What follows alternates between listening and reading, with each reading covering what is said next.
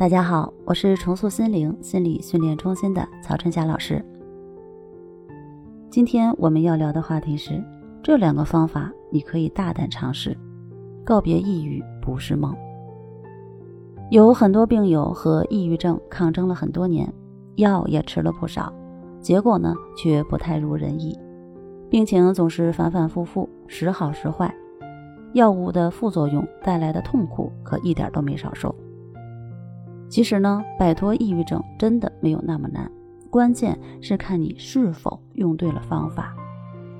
因为很多人对抑郁症的认知存在误区，所以导致了在疗愈的路上走了不少弯路。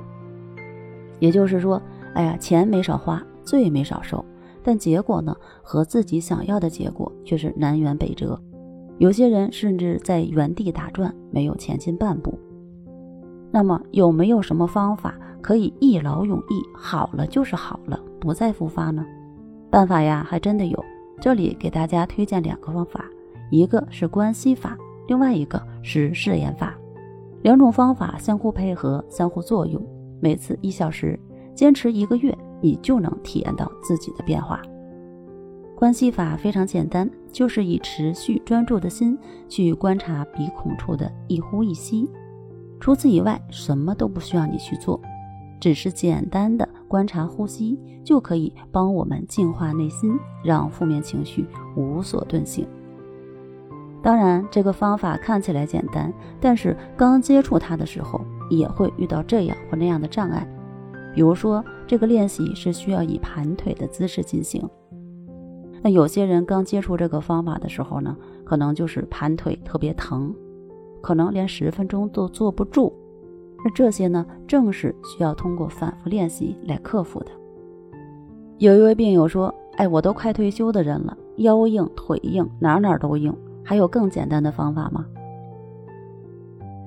其实年龄真的不是问题。来我们这里进行康复训练的这个学员，最大岁数有七八十岁的啊，最大岁数真的有七八十岁的。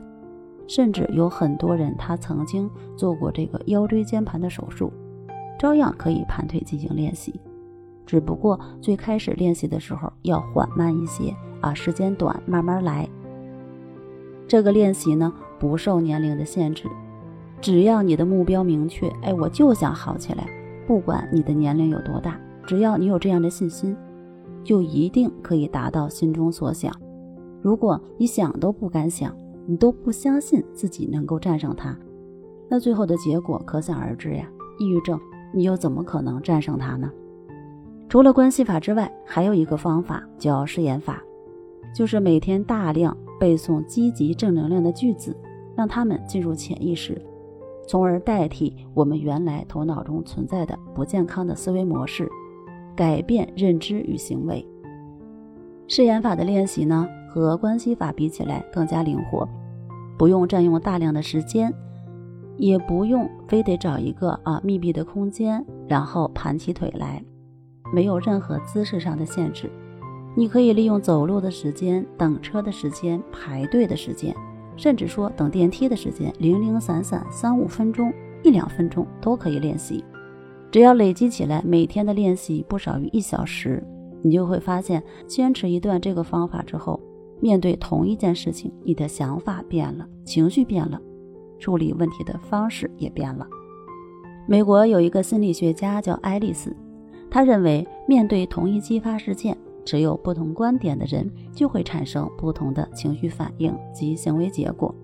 因此，我们想要摆脱抑郁症，并不是说想办法去从外面去消灭那些事件，而是从内在改变我们的思维模式。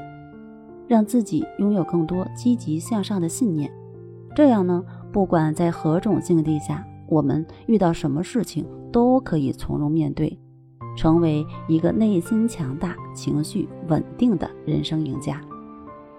就像李洪福老师在书中描述的那样，呼吸是连接身心的通道，持续观察呼吸，就是不断深入内心、了解内心的过程。所有隐藏在内心的情节、负面积累都会被剥离出来，进而去除，让心得以净化。关系法和誓言法这两个方法你可以大胆尝试，坚持练习。那最后呢，告别抑郁不是梦。好了，今天的内容就到这儿，那我们下期见。